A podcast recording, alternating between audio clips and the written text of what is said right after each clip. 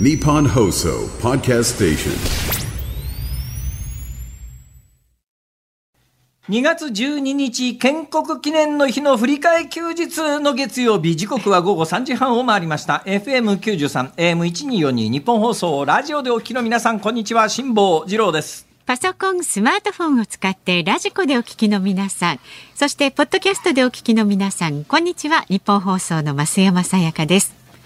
辛坊治郎ズームそこまで言うか。この番組は月曜日から木曜日まで辛坊さんが無邪気な視点で今一番気になる話題を忖度なく語るニュース解説番組です。今日は辛坊さんはですね、春節による大阪の街の変化を取材するため東京ではなく梅田の日本放送関西支社からお届けをいたします。そうなんですか？どんな嘘なんですかそれ？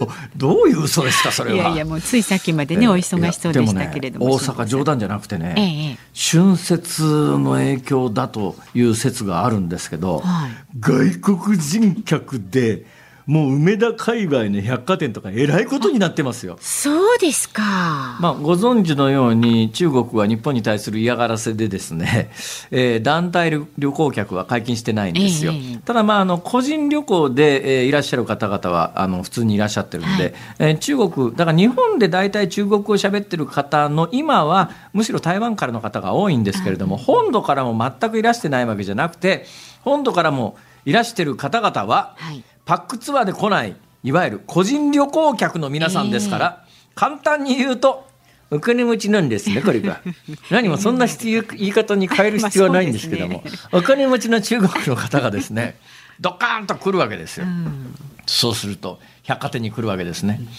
日本の多くの人にとっては百貨店なんてなかなかちょっと、うんまあ、見に行こうかなぐらいはありますけれども、まああのまあ、それそそれぞれ定価販売、まあ、当たり前。違って当たり前なのかもしれませんけれども私のようにあの定価になれない体質の人間はですね いいな欲しいなとは思うんだけれども、さあこれをどうやったら安く買えるかとか考えちゃうと。はいえー、立ち止まったりなんかするんですが、うん、もう中国の今いらしてる春節で、えー、日本に来てる個人旅行の皆さんはお金持ちですからベースが そんなもん安い安い円安ですから安い安いみたいなんで。ねそれのおかげで今日本各地の外国人客の多い観光地は大変なことになっててですね、はい、ちょっとあの話と飛ぶっていう報道は飛ばないんですけどここへ来て私あの YouTube 辛抱の旅という YouTube チャンネルをやってるもんですから、はいはい、あので冬場になると誰も見てくれないコンテンツに 日本全国スキー場全部回りますっていうコンテンツがあるんですよ。これがね笑っちゃうぐらい誰も見ないです、ね、そうなんですか。あんまり人気が一生懸命日本全国行って、うんええ、私がヘルメットまでかぶってですよ。ねこの自分で GoPro っていう小さなカメラを回しながら、はい、ゲレンデ紹介をしてるんだけれども本当に誰も見ないんですね。興味がないのか。まあ、映像に問題があるのか。まあ、その両方なんではないかと思いますが。それの関係で。で毎年北海道行ってたんですが、はい、まあ、去年一昨年ぐらいから、まあ、去年からコロナが明けて北海道の観光も戻ってきて、はい、まあ、私がわざわざ行かなくてもみんな行くよねっていう状況で。えーまあ、もっとぶっちゃけ言うと、えー、コロナの間異様に安かった北海道旅行が、まあ、普通の値段になってきたんで、ちょっと足元を見つめ直して関西の普通のスキー場に行こうじゃないかということで、はい、この間からあの大阪から行ける最寄りのスキー場というのに週末2連続で行ったんですよ。えーえーでまあ、代表的なのは六甲山人工スキー場っていうのがあるんですがここはあまりにですね大阪の六甲山は大変有名なんですけども、うん、本当の人工スキー場の狭いところで子どもさんが雪遊びするような感じのところなんで、うん、ちょっとまあ本気でスノーボード滑ろうっていう感じじゃないんですね。はい、はい、ちょっと本気でスノーボードを滑ろうというと最寄りはですね大阪市内からそうですね高速使うと1時間前後で行けるえー、比叡山の裏側ぐらいのところにですね、えー、えー、琵琶湖バレーっていう琵琶湖岸のスキー場があるんですが、はい、ここは標高1000メートルの山頂なもんですから、まあ、関西でも標高1000メートルだとかなり寒いんで、えー、雪質も雪があればまあまあいい感じで滑れるんですね。そこからさらに車で40分ぐらい北上したところに琵琶湖の北側の、えー、西側のところでもうほとんど日本海側の敦賀とあと数十キロっていうところにですね、はいうん、函館山っていうスキー場があるんですよ。結構いろいろあるんですね。まあ、もっと言うならもっと大規模なスキー場でいうと、兵庫県には神鍋とか八北とかっていうかなりでっかいスキー場がありますし、奥伊吹って言って琵琶湖の東岸岐阜に近いところはですね、はい。ここはもうちょっと信州にだいぶ近くなってきますけれどもこの奥伊吹っていうところもかなりでっかいスキー場があるんですが、まあ、琵琶湖の西側で大阪市内から1時間から2時間ぐらいでちょっと行ってピャッと滑るっていうとその函館山っていうところと、えー琵琶湖バレーっていうところで特にその琵琶湖バレーっていうのは大阪市内からちょっと行ってもう1時間ぐらいで 片道行ってね往復2時間で行ってびっくりしました。はい。インバウンドの観光客が 関西京都等に来たついでにああのー子供にちょっと雪でも遊ばしてやんべえかっていう感じで集結するんですよ。それでね驚くべき現象がいくつも起きてましてね。あすげえ強気の商売をし始めてええ。まず料金がまあ正直なことを言うと相当高いです。へええー函館山っていうところの倍近いですね。倍？それとそれとちょっと前は日本人観光客しかじゃあ日本人のスキーヤーしか相手にしていなかった時代ではそういうとこも含めて全部シニア料金っていうのがあってうんひどいとこだと。まあひどいって言うと申し訳ないですが55歳以上シニアって扱いで 料金安くなって。まあ、ええだから若い人がなかなかスキーとかスノーボードとかやらなくなったんで昔スキースノーボードをやった高齢者を客にしようということで、まあ、インバウンドのこの観光需要が始まる前ってどこのスキー場スノーボード場でも50、まあ、場所によったら55歳大抵のところは60歳以上でシニア料金って言ってぐっと値段下げてるんです。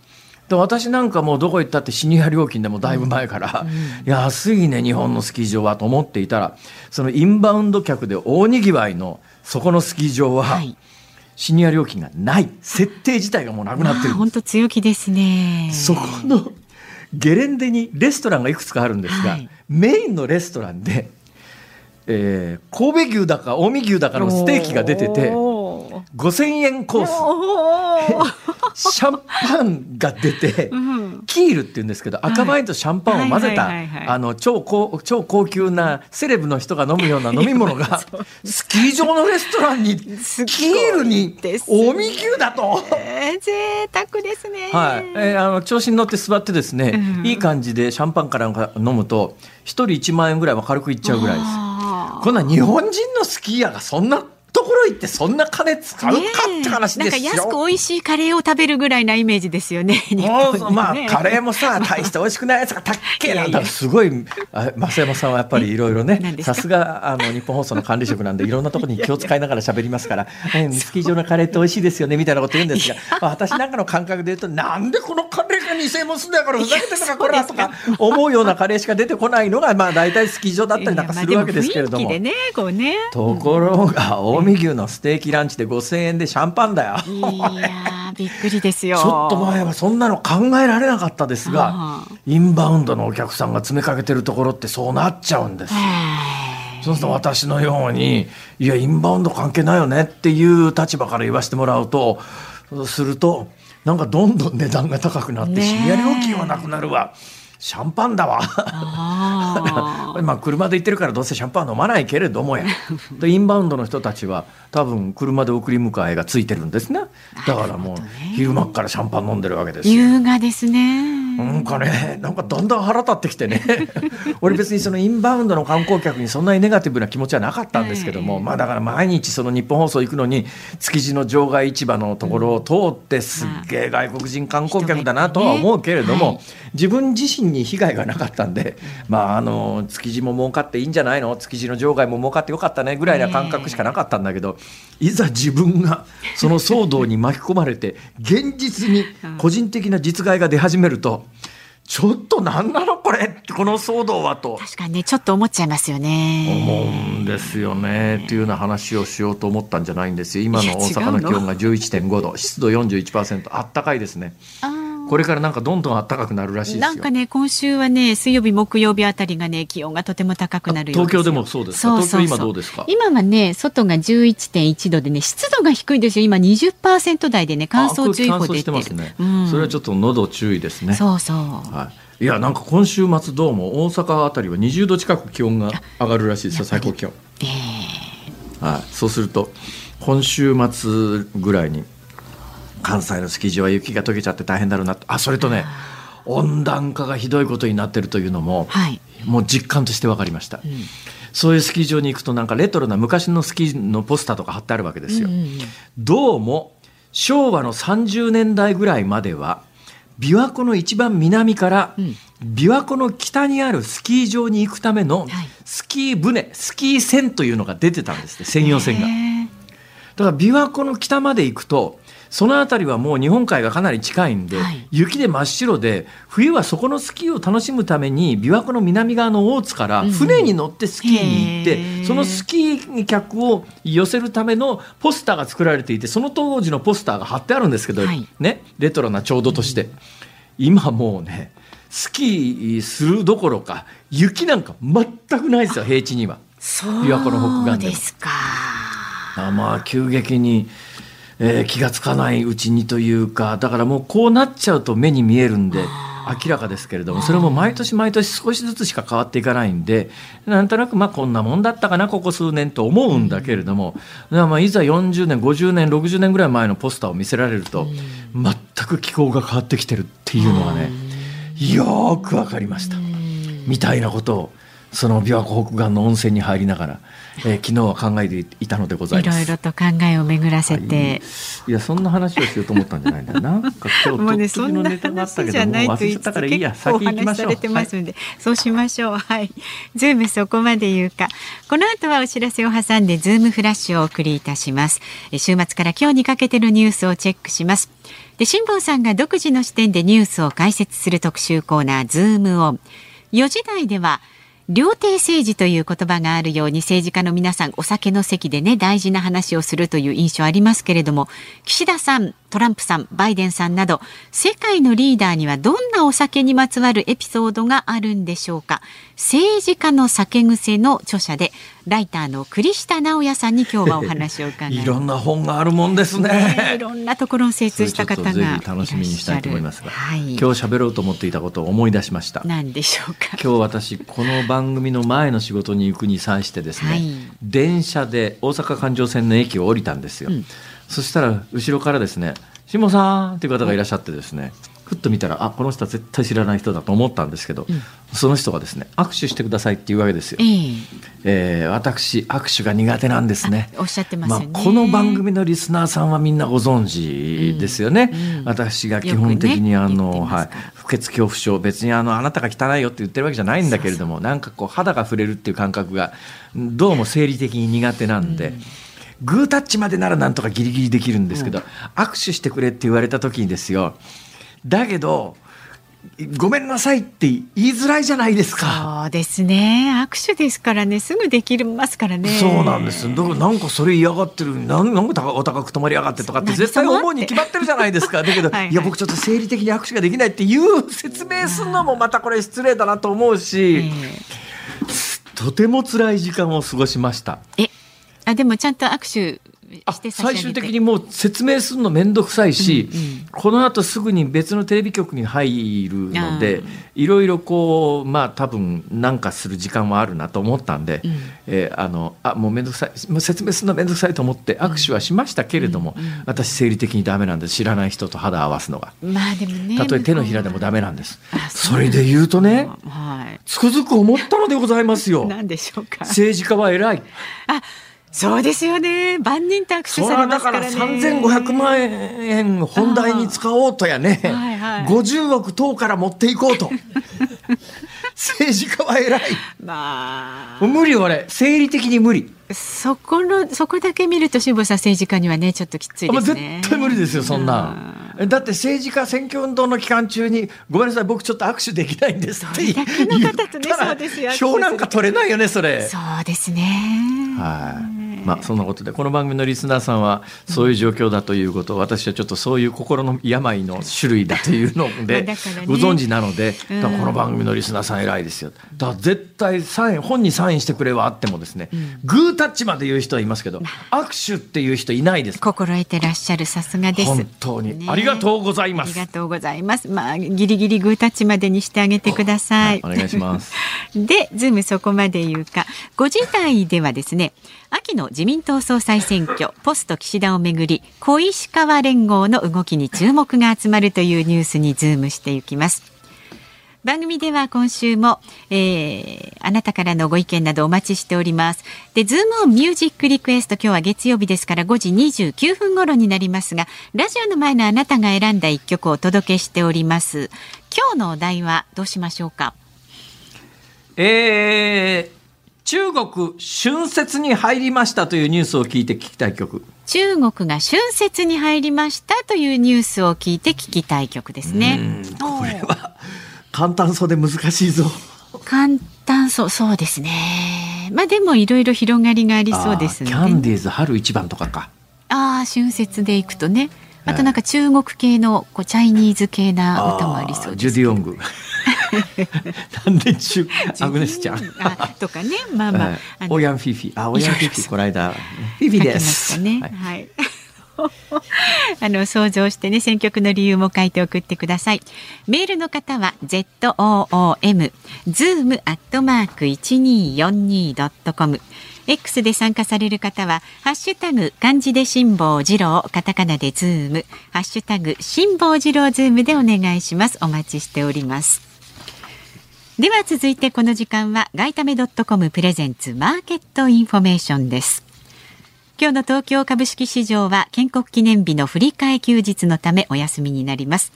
また、為替相場は現在1ドル149円20銭付近で取引されています。えー、今日の東京株式市場は今日は祭いや祭日ですからマーケットありません。休日ですよね。はい。はい。で、1ドル149円20銭付近で取引されています。以上、外為ドットコムプレゼンツマーケットインフォメーションのコーナーでした。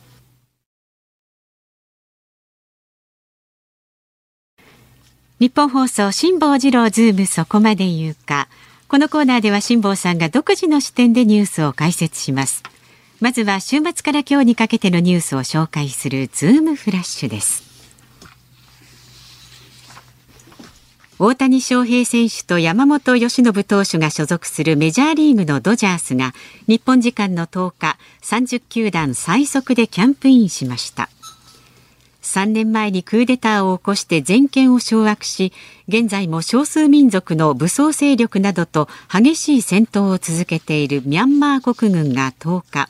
国民に兵役の義務を課す徴兵を行うことを決めました。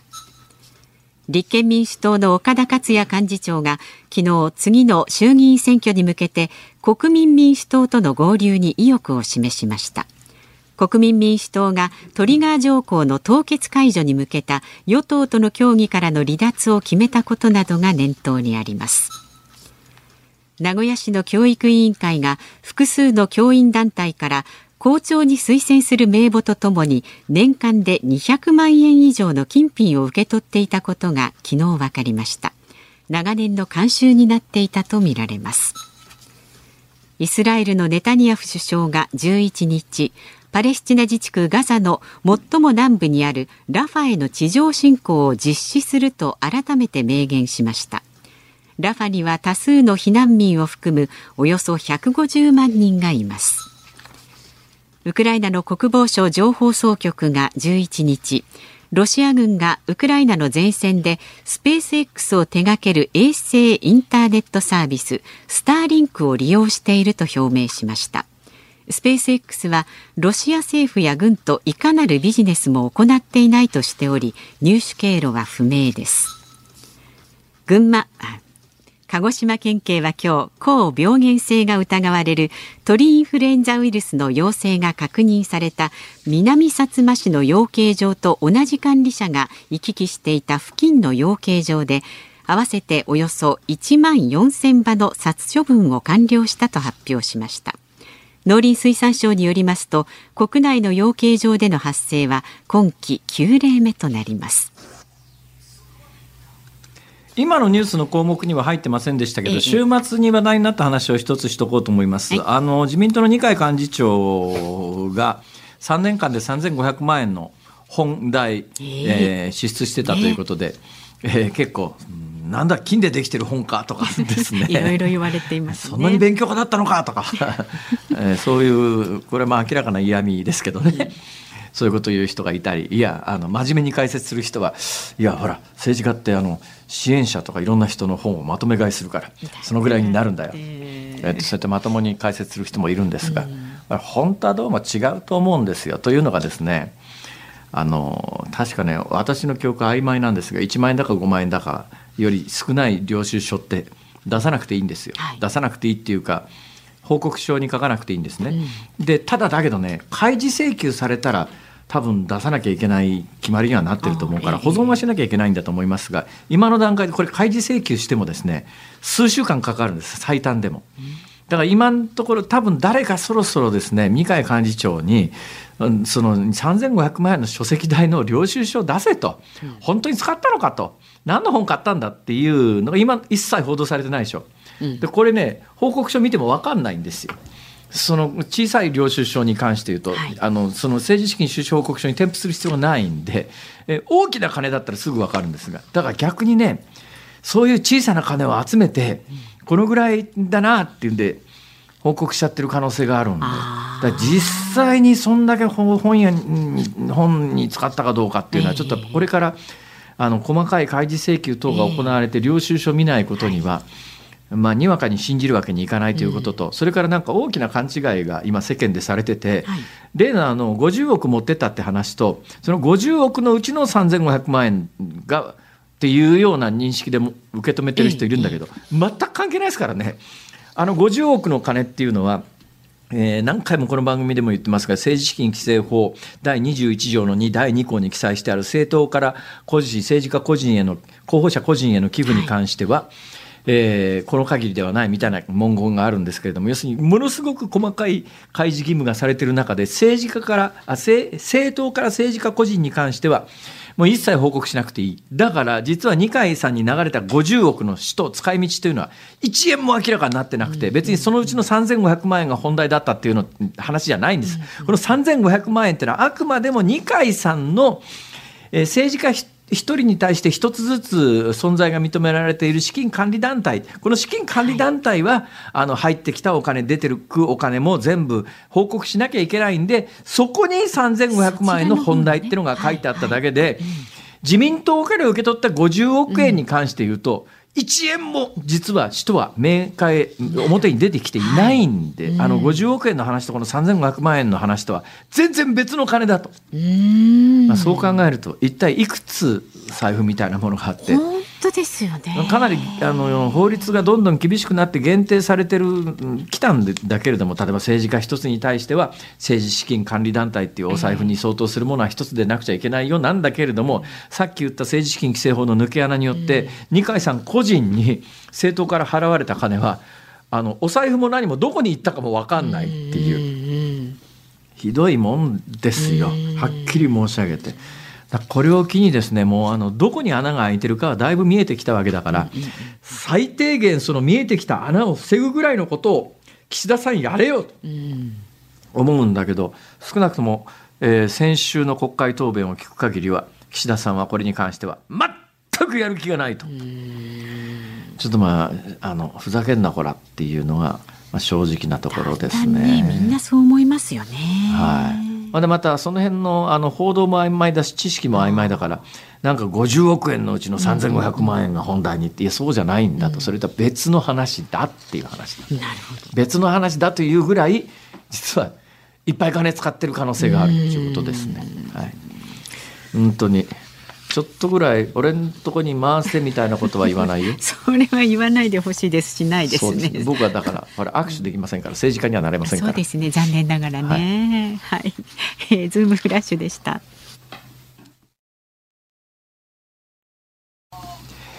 2月12日建国記念の日の振り替え休日の月曜日時刻は午後4時を回りました。日本放送から辛坊治郎と。増山さやかでお送りしています。ズームそこまで言うか。さあ今日もご意見をいただいております。ありがとうございます。ラジオネーム越谷のボナちゃんさんはですねあの辛坊さんがね握手できないということを受けて質問ですと本田翼さんから握手を求められたらどうされるんでしょうか？迷わず手を差し出して握手されるのでしょうか？聞きたいところですね微妙ですね。微妙？うん。まあ多分するともちろん断らないとは思いますが、うん、うーんどうだろう。私が握手できないのはもうある意味病的なもんですからねああもう一遍聞いてください。本田翼さんから握手を求められたらどうされるしちゃうよ喜んで。そんなことだろうと思いましたよ。すいません。ですよね。それはそれこれこれはこみんなれが本田翼さんだと思えばいいじゃないですか。思えないですよそんなこと思いませんよそうですか？はいえー あ、それからですね、あの、辛坊さん目撃情報がまた来てるんですけれども、はい。本物ですか？えっ、とね、これね、お名前と住所がないんですが、日曜日の朝、京都駅新幹線東京行きのホームで辛坊治郎さんを目撃しました。まさかお会いできるなんて思っていなかったので、辛坊さんの本も持っていなくて、ちょっと離れたところから、辛坊さんだと見ていました。以前母が大阪で辛坊さんをお見かけしたと聞いた時なんで声をかけてくれなかったのって言ったら普通のおじさんやってたよって言っていました。い おじさんやってるわけじゃないですよ。自分が会うと「ひゃー」という感じで簡単にはお声をかけられないものですね。やはり辛坊さんの本を持ち歩いて次はお声をかけたいです。実際の辛坊さんははい。すっきりとされていて素敵でしたよ、これからもお元気で日曜日の朝の京都駅新幹線東京駅ホーム、はいはい。いました。あいた。間違いありません。私です。ただし本当に短い時間しかいなかったです。というのはですね、はい。あの30分も早く東京駅にあ京都駅に着いちゃいましてですね、うわ30分も困ったなと思ってかなりいろんなところをうろうろ歩いて、で最後あもう電車が来るなってこうもうもうホームに上がらなくっちゃっていう時にお腹がぐるぐる言い始めてトイレに駆け込んだんで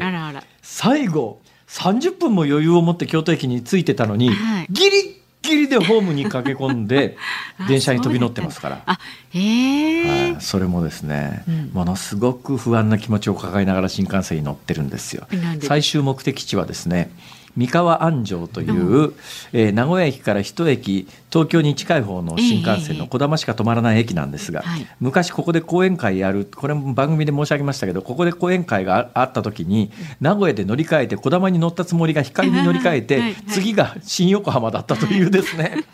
恐ろしい思いがありますから。うん。うわ三河安城か。絶対間違えないようにしようという緊張感で油汗出てお腹が痛くなったんだと思います。えーそんなデリケートなんですか？はい私こう見えてもむっちゃデリケートなんです。まあ、慎吾さんものすごいデリケートなとことものすごいデリケートじゃないとこお持ちですよね本当にね。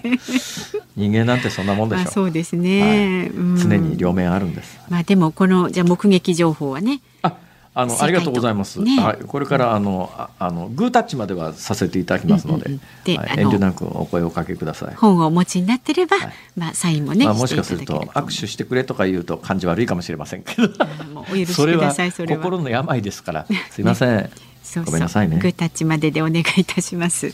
さあまだまだあの私は辛坊さんを見ましたっていうご意見でもいいいですから。もういいですからそれ。落ち着いて街歩けないじゃないですかそれ。いや面白いじゃないですか。い面ろん白くないところで素顔の辛坊さんがね、あの格好つけてましたとかでもいいんでね。なんだよそれ。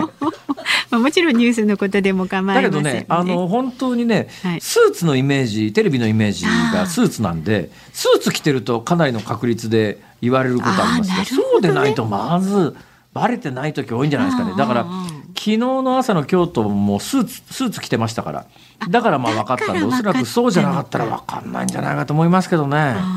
あーうまくオーラは消せる感じですよね、辛坊さんね。まあもともとオーラないですから。いやそんなことはないですよ。ありがとうございさあさあ、えはいーメールお待ちしております。Z O O M Zoom アットマーク一二四とはほっといてください X で参加される方、ハッシュタグ辛坊治郎ズームでお願いします。お待ちしております。さあ。この後はですね政治家の酒癖の著者でライターの栗下直也さん登場ですニッポン放送がお送りしています辛坊治郎ズームそこまで言うか。この時間特集する話題はこちらです。政治家はなぜお酒の席を大事にするのか。自民党の派閥の政治資金をめぐる問題を受け先月末岸田総理大臣と麻生副総裁が虎ノ門にあるホテルの日本料理店で今後の対応を話し合う会合を持ったことがニュースになりましたこの時お酒を飲まれていたかはもちろんわかりませんがなんとなく多くの国民は昭和時代の料亭政治のように大事な話をするときにはお酒もある場所で密談するというようなイメージがあります。そんな中、政治家とお酒の関係に注目したちょっと風変わりな本を書かれた方がいらっしゃいます。一体どんなエピソードが満載なんでしょうか。この時間は政治家の酒癖の著者でライターの栗下直也さんにお話を伺います。今スタジオにいらっしゃいます。よろしくお願いいたします。よろしくお願いします。よろしくお願いしますこの番組ってあの大体変わった人来るいらっしゃる。んですあそうなんですか。その中でもかなり変わった方です、ね、いやなんか手元のプロフィール見たら主な著書に人生で大切なことは泥酔に、ま、学んだって。あんじゃそら。人生で大切なことはまるに学んだっていうのは本としてよくありますけども学ぶ先が泥酔って泥のように酔う泥酔って泥酔。そんなもんで学べますか？いやあのー、どんな人生を歩んできてるんですか？まだでも若いですよね。おいまりは？40今4ですね。44? はい。あのー、多分ギリギリあの、会社入ると、結構、みんな酒を飲むっていうか、飲み会が頻繁にあった結構最後の世代っていうか確かにそうかなんか酒を飲んでればなんか仕事してなくてもこう許されるみたいな。今はもう新入社員の皆さんは、えー、会社終わった後先輩と酒飲む飲みに行くってのはよほどのことがないと付き合わない人が大半ですかねそうみたいですよね。なんかあの、誘うこと自体がなんかもう。な誘うだけでハラスメントって言われちゃかならないですもんね。金まで取られてハラスメントってふざけんなこらって感じですよね。一人で飲んどくわ俺はみたいな、えいいんですけど。えで栗下さん、はい、栗下さん44で、え、はい、どんな人生でいらっしゃるんですか？僕はあのーどこから話せばあれかなんですけど。いや、だから酒、酒にまつわるところぐらいからですね。酒にまつわるところですか？はい。とりあえずですね、もう酒好きなんですけど、酒好きなんですか？酒は好きですね。あの、だから。酒のどんな、どんな種類の酒が好きなんですか？基本的にあの、目が潰れないアルコールだったら何でもいいんですけど。え、え、え、目が潰れない。じゃなければそうですだから、今の時代だったらほぼ大丈夫なんですけど。ああ、エチルアルコールなら消毒薬でも飲んじゃうよみたいな、そういうタイプですか？そうなんですね。だから、あの、結構そういう、学生の時はなんかこう、あんまりこう、質の悪い酒をずっと飲んでたんで、結構悪酔いもして、ええ、で、まあ、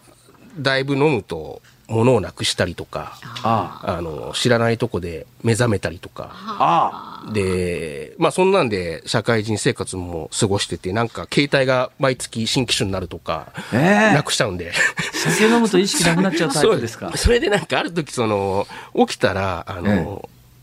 えー、腕が包帯ぐるぐる巻きだったんですね。ほうほうほうほう。で、覚えてないんですよ。で、結構血が滲んでて、血まみれで、えー、これちょっとまずいなと、このままでと。人生そのもの誰が包帯巻いてくれたんですか？それもちょっとわかわかんないんですけど、えー、まあ後でわかりましたよ。後で、あの、一緒に飲んでた方っていうのは分かったんですけど、えー、それでまあ、もう体だけじゃなくて、こう、人生そのものがちょっと血まみれになりそうな、いや、そりゃそうでしょう。何が、何が、何があってうどんったんですか？あ、なんかあの、結論から言うと。結論から言うとワ、ワインのボトルをこう、割っちゃって、はあ、いや別に意識的に割ったんじゃなくて、たまたま割れちゃって。悪い酒だな そうですけど。いるよね。あの飲んでるとなんか急にあのワインの瓶叩き割っちゃうとか。叩き割ってないですよ。グラス叩き割って逆手に持つやつとかいるよね。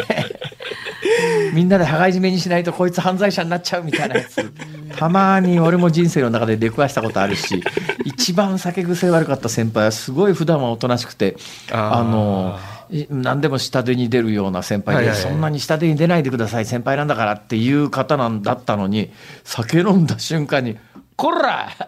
ほら、辛抱みたいな、えええ？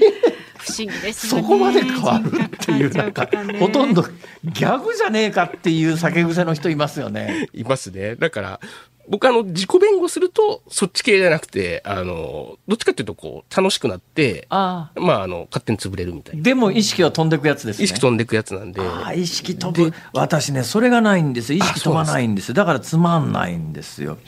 私だけどね一回だけね意識飛ぶ系じゃないのにもかかわらず大阪の南で飲んでて、はい。朝気がついたらですね夜が明けてて駐車場の隅で寝てて夏で白い T シャツ着てたんだけど、はいはい。T シャツにタイヤの跡が残ってたことがあるんですね、これがいまだに謎なんですよ。何が起きたの俺の体に。ってですいうよそれは一回だけですねでもそれ。それは以外は意識飛ぶってまあないですけど意識飛んじゃう人ってでも不安でしょうねの飲み出すと。そうですね。だから、あの、多分その時ちょっとこう、やさぐれてたんで、はあ。意識を逆に言うと飛ばしたかったんですよねあ、当時。あそれだと便利かもしれないですね。そうなんですよね。周りにいる人間はたまったもんじゃないですけどね。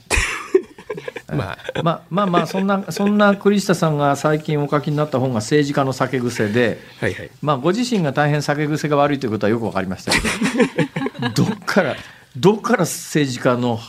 との接点中か政治家の方に目がいったんですか？そうですよね。今のところ一切ないと思うんですけど、はい。あのーそれでまあちょっと、まあ血まみれになった時にですね、ええ。このままじゃちょっとまずいと。はい、で、まあ普通に考えたら酒やめればいいんですけど、いうん。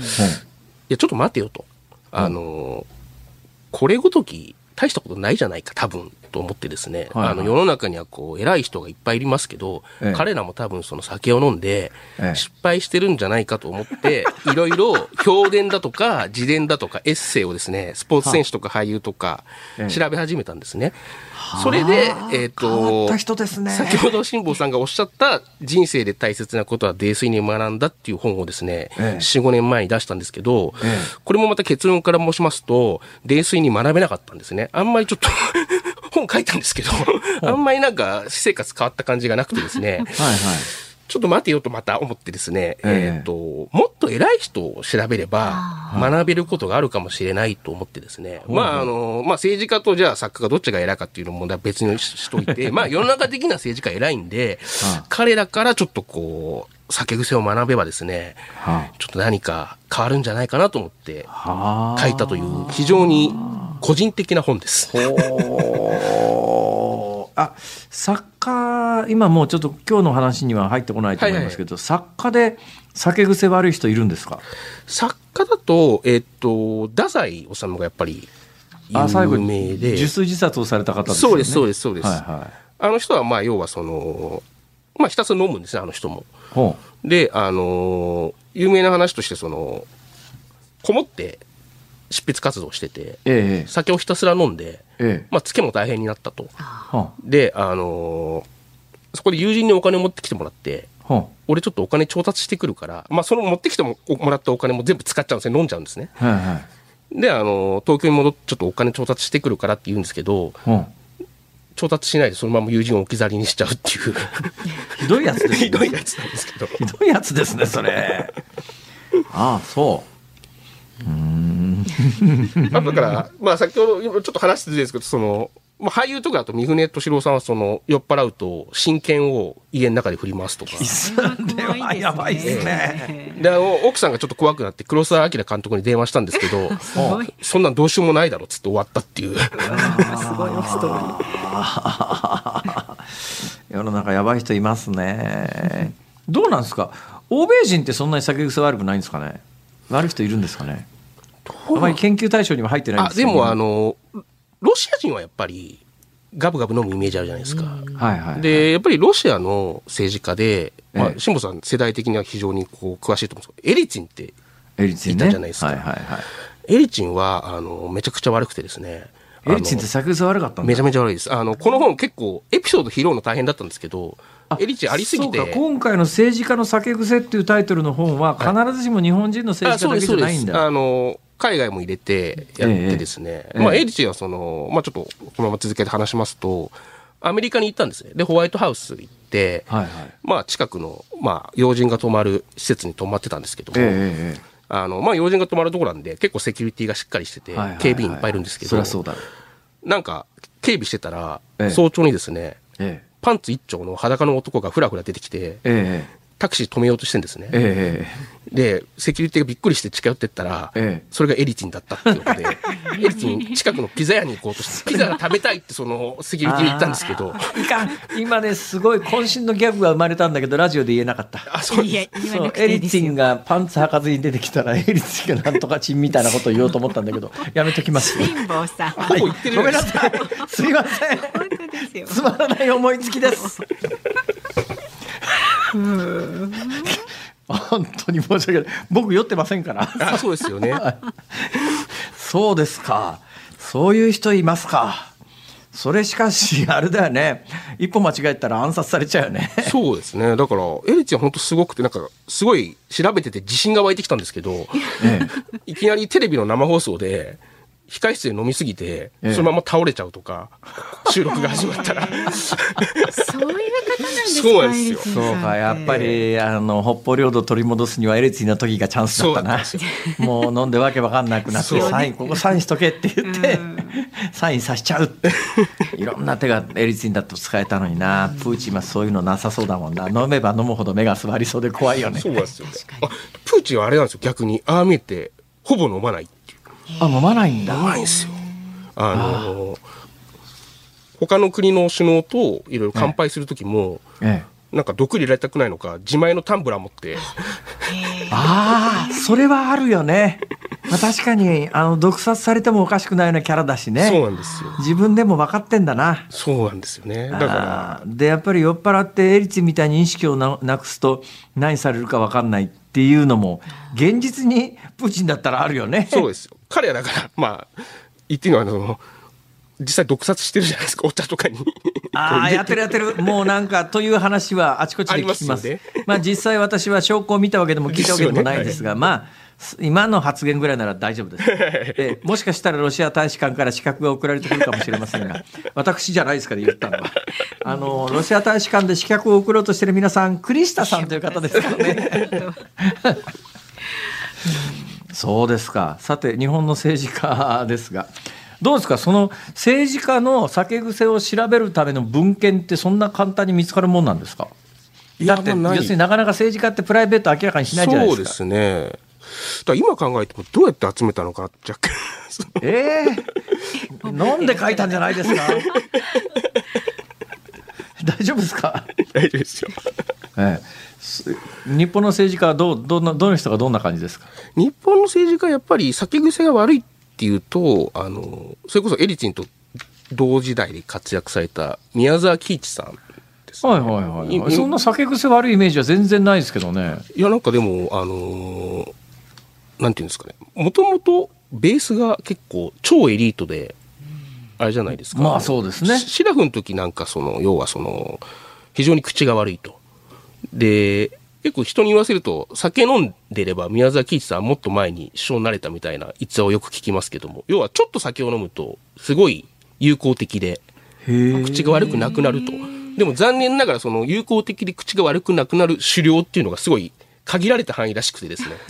そこを超えるともうひたすら絡むと。塩梅がね大変なんですね。だからシラフでも口が悪くて、ちょっと良くなるんですけど、ひたすら絡んで、最後潰れるっていう。あで、結構あの人文化人との交流もあったんで、はいはい。いろんな文化人のそのエッセイとかにも出てくるんですけど、ええ。大体酔いつぶれて、あの、ええ。SP が、あの、両肩をこう一人ずつ抱えて、なんかこう、まるで宇宙人を運ぶかのようにこう、運んでったっていうエピソードがよく書かれてまあまあ私が知る宮沢喜一さんは、まあ、ご本人は知らないともかくとして周りの政治環境がですね結構小沢一郎さんとかが、はいはい。あの実際の権力を持ってたりなんかして、まあ、いじめられたとまでは言わないけれども、まあ、たたとえ総理大臣というポジションにあっても日々ものすごいストレスだっただろうなというのは分かるんですよ。やっぱりそのストレスかかってる人が酒飲むと良くないですよね。そうですね。うん、私もちょっと会社辞めてからあんまり酔わなくなりましたね。なんですかそれ。会社辞めたんですか？そう2年ぐらい前に辞めて、はい。え、2年前までは会社に会社員だったんですか？一応会社員ですね、はい。え、あのごめんなさい。な何やってたんですか？あ、いや、き企業の取材をしてて、専門誌で記者をやってて、そうなんですよ。経済取材をよくしてたんですけど。なんで辞めたんですか？酒で失敗した？もういいかなみたいな、なんかあんまり言えないですよね。もういいかな。言えないんだ。ええ言えないんだ。そうですか。そうすると、あの、環境が変わると、酒の量とか飲み方でも変わるもんですか？そうですね。あんまりだから、適当に会社にやってたんで、あんまりストレスないなと思ってたんですけど、ど やめてみると、ええ、そんなに変な酔い方しなくなりましたね。あそれは年齢なのか、年齢のせいなのか、はいええ、その、環境変わったからかちょっとわかんないですけど。なるほどね。はいうんさて、えー、宮崎一さんはよくわかりました。えー、逆にどうなんですか？他にあの、酒癖のいいっちゅうかなんちゅうか、日本の政治家あるいは世界の政治家で何かあります？あれですかね、あの、まあ、有名ですけど、田中角栄さんは非常にこう、お酒をよく使ったというか、まあ、いろんな本も出てますけど、まあ、あの、まめに毎日、こう、はしごして、それこそ若い頃は、10件はしごとか、それは本当なのかなと思うんですけど、ただまあ大臣になられてからも1日3件ぐらいははしごして、で、うまいのが、そのやっぱり、当然顔出したら自分がいくつか、いくつもこう、3軒行くと言っても、飲まなきゃいけないじゃないですか。はいはいはい、やっぱり影さんそこは、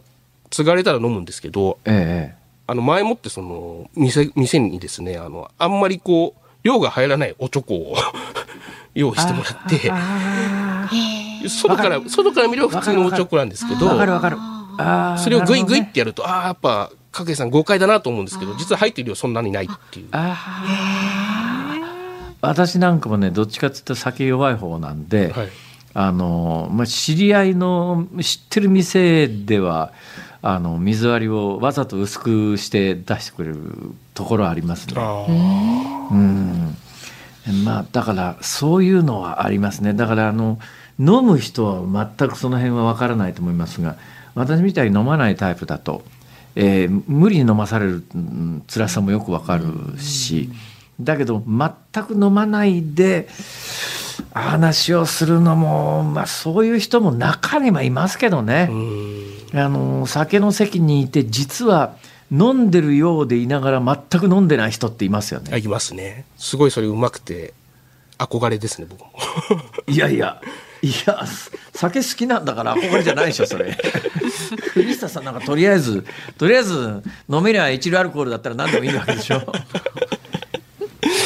でもなんかそれの話ですと、その、周恩来さんっていたじゃないですか、昔。中国のね、毛沢東の時の主席、首相ですよね。はい、で、飲ませんのがうまい角栄さんも、唯一潰れたのが、その中国行って周恩来さん、周恩来とこう国交のあれをやった時なんですけど、周恩来何がうまいかっていうと、それこそ今、辛坊さんおっしゃったように、食いって飲むんですけど、乾杯文化なんで、ええなんかナプキンとかでこう、口を拭うふりして出しちゃうっていう。なんふりってことですいや、まあ、あのね、中国って、中多分遺伝的に日本人よりも中国人の方が酒飲める人多いのかもしれないですね。だから中国の宴会って、飲み始めたら、とにかく次々飲まされるんで、ね。はい、あれは付き合ってると確実に潰れますよね。だからまああの栗下さんみたいに意識飛んじゃって、まあ、別に自分が骨折るぐらいだったらいいけども そこで暴れ出す人だったらね。まあそうですね、えー、そうですか。いやだからね、えー、酒飲めないけれども酒豪と思われてる人っていうのも私の周りにも人生で何人かいて例えばまあ、もう亡くなられた屋敷隆人さんってものすごく酒飲む人のイメージなんだけども、はい、実は私と同じで酒飲むと真っ赤になってあこの人酒飲み続けると、えー、体に悪いよなっていう方なんだけれどもでも本当にねあの比喩じゃなくて一晩に新地のいわゆるクラブという高級酒場を10軒ぐらいはしごしますよね。はいだほとんど飲まずにバーンと店入って10分ぐらいでさっと出て次の店行くんですよ。どうもだからいろんな店にお金を落とすのが自分の役割っていうそういう感じで飲んで楽しんでるっていう感じでもなかったなと。で政治家で言うとね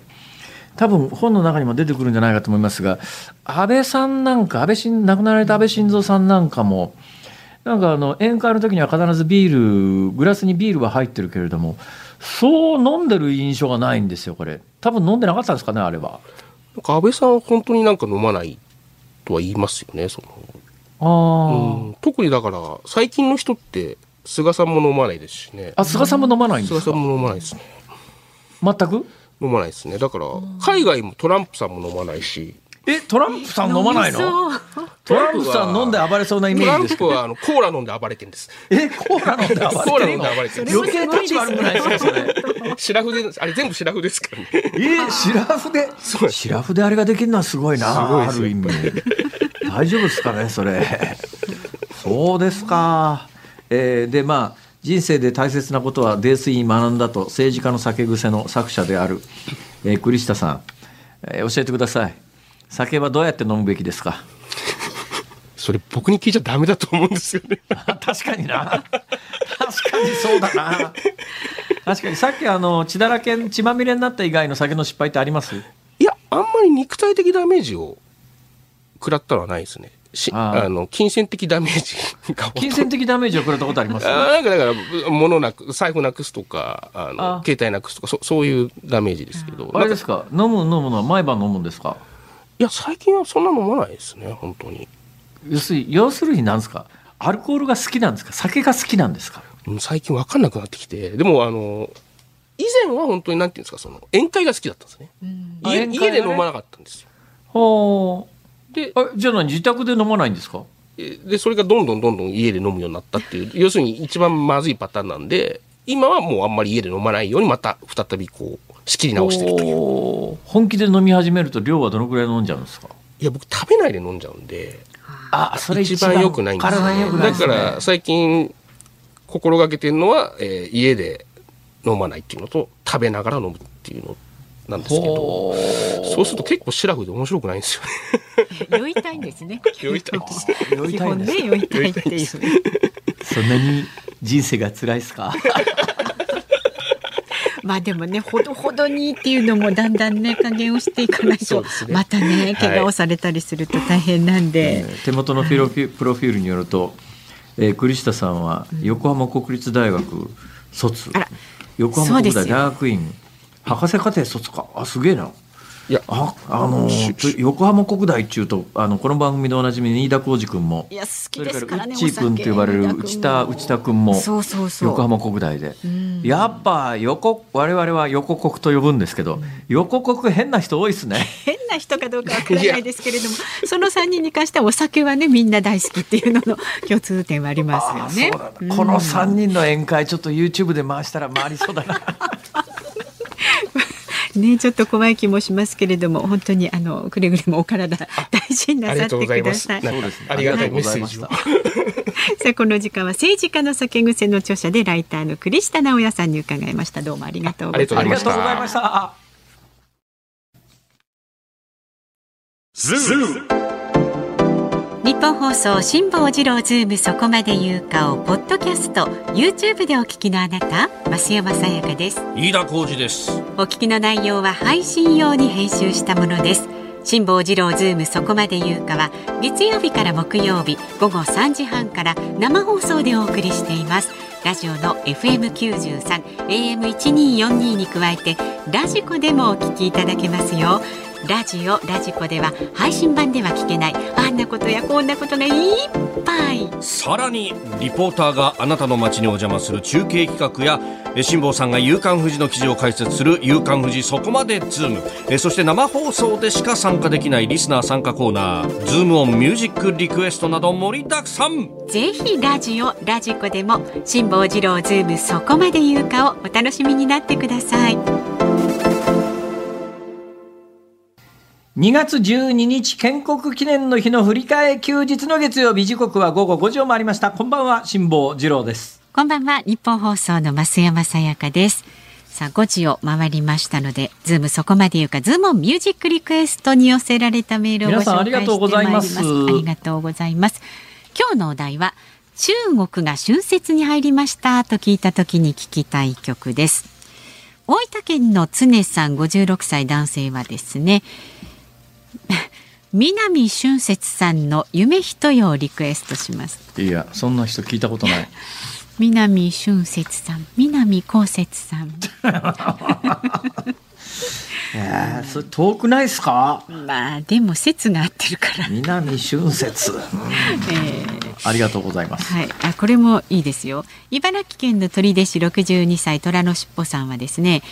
スーパー銭湯の人気者で紅白の紅白出場歌手春節のプロポーズなんていかがでしょうか？あこっちの方がちょっと近いね。響きがね。うん。純烈。純烈。純烈。なるほど、うん。うん、なるほどなるほど。はい。それから青森県青森市青森市のラッセラー吉尾さん59歳青森の方ラッセラーね、うん。春節前に中国の SNS で青森県のフォロワーが130万人と青森県の人口より多いフォロワー数が話題になっています。へリクエスト曲は青森県のプレスリー吉幾三さんのオラ東京サイグダをリクエストします。オラ東京サイグダ。イグダ。これ春節の訪日中国人に岐阜とね青森が人気になってるなんで？多分これネットかなんかでねあの話題になって。かな？今ちょっとね青森のスキー場あの実は昨日から調べ始めてるんですよね、はいえーまあ、いろいろあります青森、うん、はい。まあ、青森私ねあの行くと必ずあのいちご煮っていうねウニの、はい、ウニのスープの缶詰みたいなやつあるじゃないですか、えーえー、あの缶詰買って帰るんですよ必ず。いちご煮好きですか？まあそれほど好きでもないんですけど、ね、じゃあなんで買うの？まあそうそう有名ですよねいちごにね。それから岐阜県の紅のチャーシューさんはですね57歳男性、はい、北島三郎さんの祭りお願いしますこれね春節はお祭り騒ぎですよね、確かにおっしゃる通りです。私が住む岐阜県も飛騨高山があり白川郷があり下呂温泉。そして食品サンプル作りで有名な郡上市も連日ニュースで外国人旅行者で大にぎわいやってますああそういう事情で岐阜ですか。やってるかもね。ね見どころはこう考えるとたくさんありますね。確かにね、うん、えー、岐阜私飛騨高山が好きでね。あそうですか。はい。まああの受験生浪人時代に飛騨高山の、うん、えー、山の山の上にあるお寺にこもって、えー、あのいたことがあります。えお寺にこもって受験勉強してたんですか、うんまあ、受験勉強しに行くという名目で行ったんですけど、実際はですね、うんうん、その辺にある薪みたいなやつを彫刻刀で刻んで仏像を作ってました。そうなんやってんだか本当に。はい いろんなご経験が。おかげさまで。それから渋谷区にお住まいの59歳ヒラリンさんです。はいはい。普段は仕事の帰宅途中にラジコで配置をさせていただいていますが本日は振り替え休日でお休みなのですいません、ね、自宅でゆったりと配置をさせていただいております。ゆったりと聞いていただいてる時に限ってね、うん、ろくなこと言わないんだなこれ。やめてください。ろくなこと言ってくださいよ。すいません、えー、春節といえばチャイナタウンがお祭り騒ぎになっていますよねそこで矢沢永吉さんのチャイナタウンをお願いします。A ちゃんすか？A ちゃん A ちゃん。いや A ちゃんのチャイナタウン。あ、うん、いい曲ですよね、うん、A ちゃんいいわ。A ちゃんは永遠の A ちゃんですからね、えー、いくつになっても A ちゃんですから。A ちゃんゃんと玉置浩二聞いてみたいよな、ね、近いところで、うん。えーまあ、A ちゃんはもうホールでもいいかな。そうですね、うん、ホールで一体感、ね、A ちゃんそう A ちゃんホールでなんかあの番あのね、うん、タオルを首に巻いて。そうそうそうそう何の話だよそれ、えー、ズームミュージックリクエスト。本日は矢沢永吉チャイナタウン。じゃあちょっとね生でライブ見てるような気分で辛坊さんも聞いてください。誰のマニュアルすいません。エンディングでお届けいたします。ちょっといただけなかったですね。今の。ごめんなさい。えー、まだまだねご意見お待ちしておりますんで、えー、メールは z o o m zoom アットマーク一二四二ドットコム X はハッシュタグ辛坊治郎ズームでお願いいたします。お待ちしております。ニッポン放送辛坊治郎ズームそこまで言うか今日最後に特集するニュースはこちらです秋の自民党総裁選挙ポスト岸田をめぐり小石川連合の動きに注目が集まる。岸田内閣の支持率が低迷する中自民党内で9月末に任期を迎える総裁選挙をめぐる動きが活発化しています。この番組でもおなじみの政治ジャーナリストの田崎史郎さんは土曜日に出演したテレビ番組で岸田さんの総裁選再選の可能性は極めて低いと見立てていましたがこうした中石破茂元幹事長がこの週末総裁選挙への出馬に意欲を示すなど小石川連合と称される河野太郎デジタル大臣小泉進次郎元環境大臣石破茂元幹事長の動向に注目が集まっています。いややっぱり岸田さんってね、うん、すごい人ですよすごい人？うん。はい。ここまで来てこのぐらいの支持率の状況でこの秋の総裁選まで乗り切れると思ってるわけだから これやっぱりねちょっと常人には判断できないぐらいの素晴らしいあの心臓をお持ちだと、まあ、私はそう思うのでございます。なるほど、はい。えー、で今の流れで言うとですねさすがにこの状況で、まあ、いわゆる政治と金が連日これだけ大騒ぎになって、えー、二階さんが3500万円分本買っちゃったとかですね。50億持ってったとかですね、えー、そんな話が連日続いてる中で選挙は無理ですから。えー、多分今はもうまっしぐらで3月末までに結構ね、例の文科大臣辞めさす気配がないじゃないですか。はい、だけど、まあ、野党もここ勝負どころで、つまり今予算とも与党の最大の役割はこのタイミングの通常国会の最大の役割は3月末までに来年度予算を成立させるということにあるわけですよ。で来年度予算が成立しないと年明けから予算の執行ができなくなると世の中止まっちゃいますから、うん、それだけは絶対に与党としては避けなくちゃいけないので、まあ、あの国会審議数でいうと圧倒的に与党が多いですから、えー、あの採決すりゃ通るに決まってるんだけれどもでもその採決に至るまでの日程の調整っていうのは、まあ、過去のいろんな慣例もあって野党と調整しながらい、えー、じゃないと進められないと、でまあ、野党は当然のことながらその予算審議というのを人質に取る形で、えー、いろんな要求を、まあ、政権に飲ませようとするわけですよ。うんはい、私はやっぱりね迫るべきは今の騒ぎになってる文部科学大臣の首を取るか取らないかよりもやっぱり今穴だらけの政治資金規正法みたいなものを穴を埋めるという作業が必要だと思うんですが、はい、本当に埋めちゃうと、えー、例の政党からの金について、えー、何に使っても構わないっていう異常な状況になってるあの法律の条文を変えると自分たちも影響してきますから、本来はそこをやらなきゃいけないんだけど多分最終的には例えば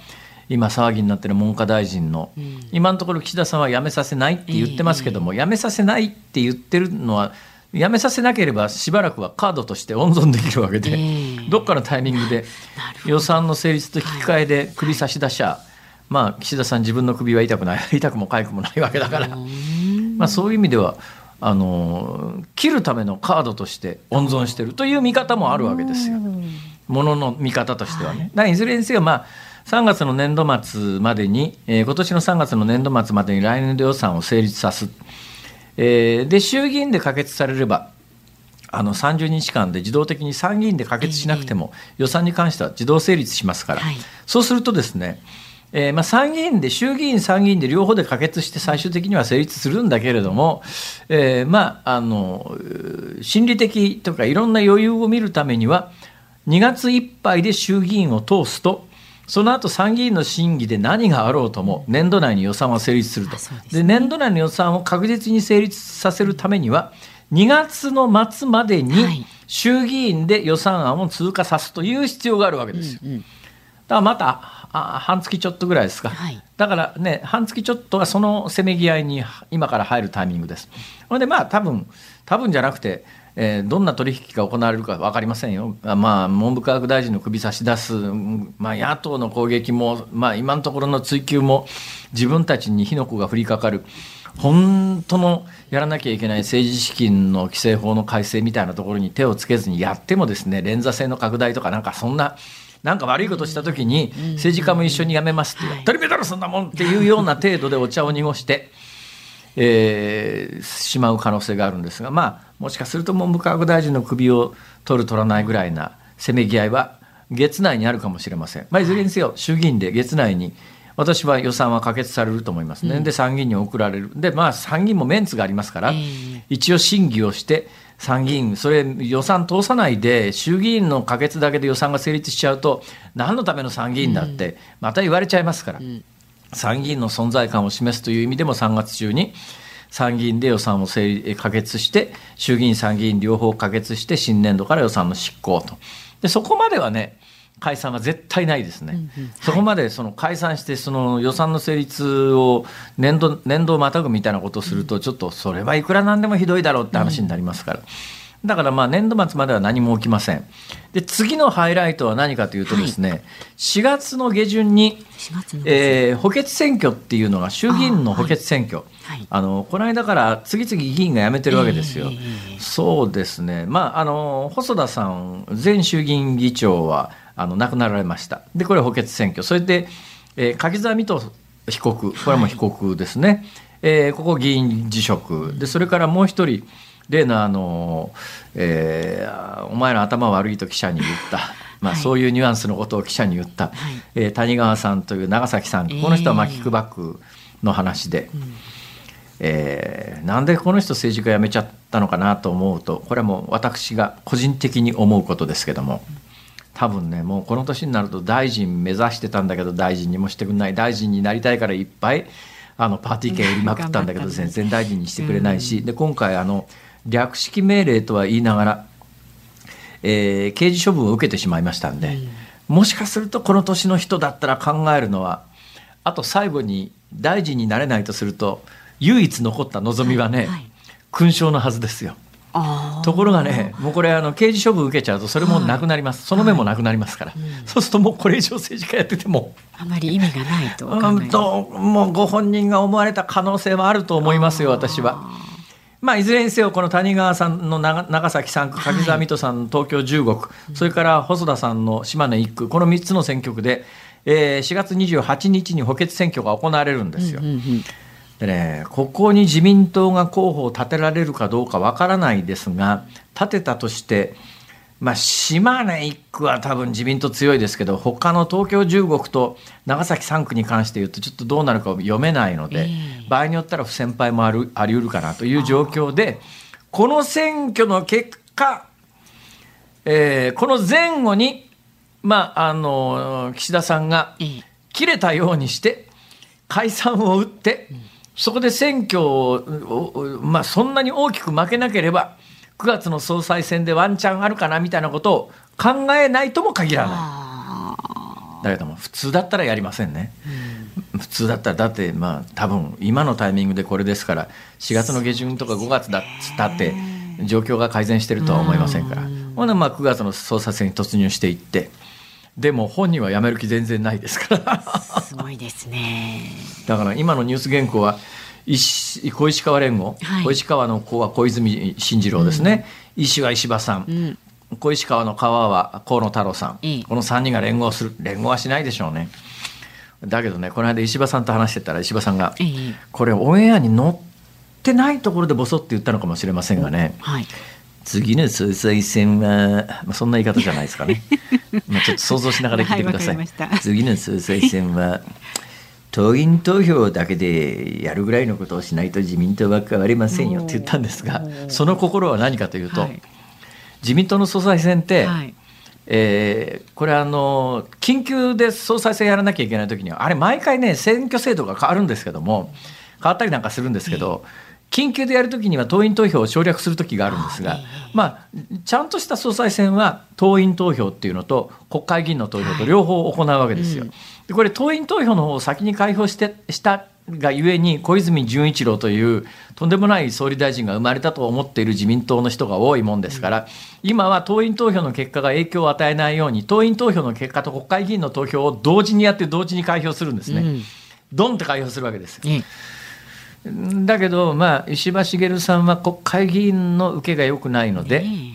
えー、国会議員票が半分入ると、まず総裁、総理にはなれない。だけど、えー、次の総裁選はこれだけやっぱり自民党に反感が高まってるんだから、まあ、国会議員票をやめて党員投票だけにしたらって言ったら、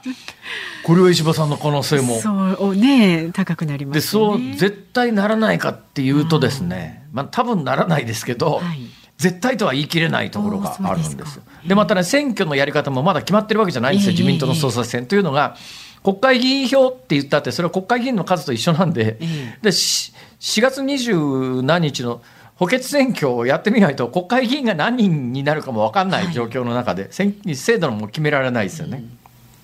だからま